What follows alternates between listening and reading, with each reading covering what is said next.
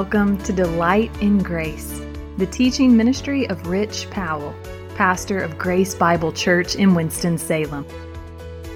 Hebrews 8 speaks of the new covenant that has been forged through Christ's blood payment. How is this covenant different from the first covenant that God made with his people? Hebrews 8 says this new covenant has better promises than the first. Just what are those promises? Today, Pastor Rich unpacks the promise God gives in this new covenant, promises that are guaranteed through our high priest, Jesus. Let's listen in. This is the third segment of a message titled To Guarantee the Ultimate Promise. It's from a sub series in Hebrews titled What Our High Priest Does. It was first preached on September 2nd, 2012. God, as Peter says in 2 Peter, has made me a partaker of his divine nature. That's wow. Okay. Me, a sinful being, a rebel, necessarily separated from God and his absolute holiness, this God who is a consuming fire has now reconciled me to himself. Not only has he reconciled me to himself, he has taken up residence in me. It is God is saying, I will be among my people. As Jesus said in John 14 and John 16, he promised the comforter that will come, the spirit of truth. He says, he will be in you. Wonderful truths. God's presence in you. Listen, I'm going to challenge you with something this morning because there's something that I think that we need to understand. First of all, let me say this. There is no place on earth. There is no place on earth where you enter the presence of God. Now, I know that challenges some of you in your thinking of when you come to church that you think when you come into these doors, you're coming into the presence of God. There is no place on earth where you enter the presence of God. The sanctuary in the temple and the tabernacle, the sanctuary simply meant that. The holy place, the set apart place, because that's where God was. And in that sanctuary, the holiest place of all, the high priest could go once a year, and he dare not go in there without blood sacrificed, a life forfeited. God said, it is there that I will meet with you. Folks, that sanctuary doesn't exist on this earth.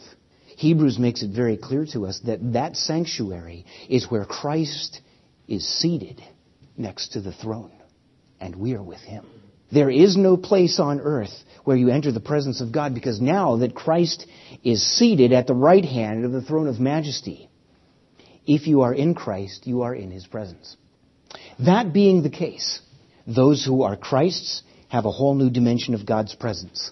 He has taken up residence in you. The believer individually, the church corporately, are now the temple of God. The church corporately, not the building, the body of Christ, the people of God in whom he has taken up residence. That is the place of God's manifest presence. It's exactly what was sung about in that song. That Christ lives through me. Christ comes alive in me by virtue of the presence of the Holy Spirit. That is God's powerful presence as God prophesied to the prophet Ezekiel, I will put my spirit in them. Peter says, we have become partakers of the divine nature.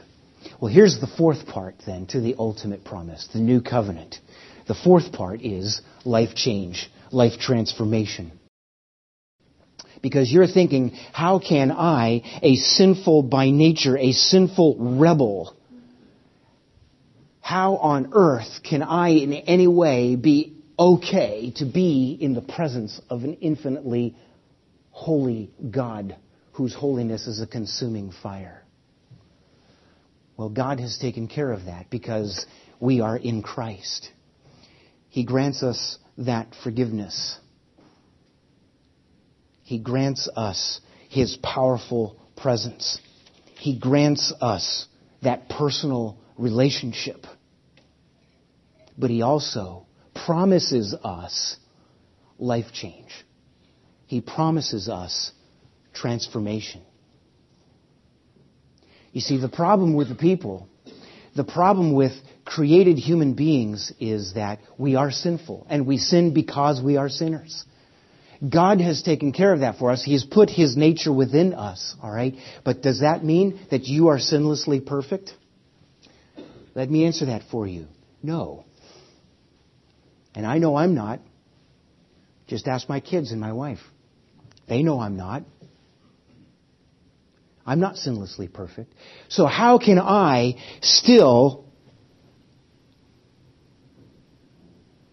battling the flesh, how can I commune with an infinitely holy God?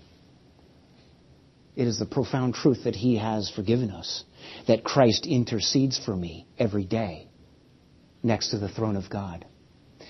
But part of this new covenant, part of this promise is God says, I am going to be in the process of transforming your life, of molding your life. And it is a change that comes from the inside out. He says, I will put my laws into their minds and write them on their hearts. This is the development. God says, uh, God promises, I will develop the character and the purpose of God in you. In you. That preposition is so key. And as he develops the character and purpose of God, that progressively replaces the things in me that are contrary to his character and purpose. And so God is in the process of making me like Christ from the inside out. God came to establish righteousness, not just positional righteousness, but practical day to day righteousness. And our chief example of that is Jesus Christ. Our chief model, our standard of that is Jesus Christ, which God says, my objective for you is to make you just like my son, the standard of righteousness. What if God chose a different way to make us righteous? Instead of transforming us from the inside out at the level of desire and thought, what if He chose a different way to make us behave right? What if, for ridding the world of evil,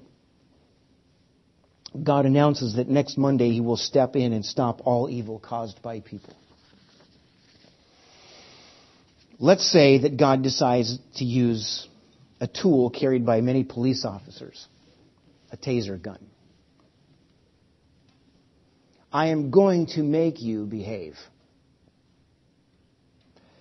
A taser gun shoots an individual with a temporary high voltage current of electricity the makers of the taser guns claims that a shock lasting half a second will cause intense pain and muscle contraction. Two to three seconds will cause a person to become dazed and drop to the ground. Anything longer than three seconds will drop an attacker for up to 15 minutes. The makers of taser guns boast of a 95% compliance rate. That's pretty good, isn't it? 95% compliance. And God will just, you know, a little more than that, and they'll will, everyone will comply. In other words, hit a person with enough electricity and you can get them to do anything you want them to do. When the deadline for stopping evil comes, God gets us to comply with his wishes by shocking us. Start to tell a lie, and you're hit with a half second zap. Try to rob a person, and you get two seconds of shot. A would be murderer would be incapacitated. However, knowing that evil thoughts often lead to evil actions, God also zaps us for sinister thoughts. Now here's where it gets troubling. Because God knows your thoughts. And sin isn't something that you just do outwardly, is it? What is sin? Sin is any thought or behavior that is contrary to the character and purpose of God. Okay? So now that God knows your thoughts, anytime there's an evil thought, there you go, you get zapped. But God's still not finished, since it's evil to fail to do good when given the opportunity. God zaps us for failing to show mercy, kindness, and justice. As a result, people are zapped for doing evil acts, thinking evil thoughts, and failing to do what is right. What would be the result of this? A world of twitchy people who obey God like cowering, beaten dogs. Now, he may not use a tasered gun, but could God do that? You know what's so unfortunate today, folks? There are some people that think of God like this. There are people today, Christians, who think of God like this. That whenever they do something wrong, God's going to zap them. I know some of you have grown up that way. But when Jesus said, This is the new covenant in my blood, what was he promising us? He was promise, promising us forgiveness. I will remember their sins no more. He was promising us personal relationship. He was promising us his powerful presence.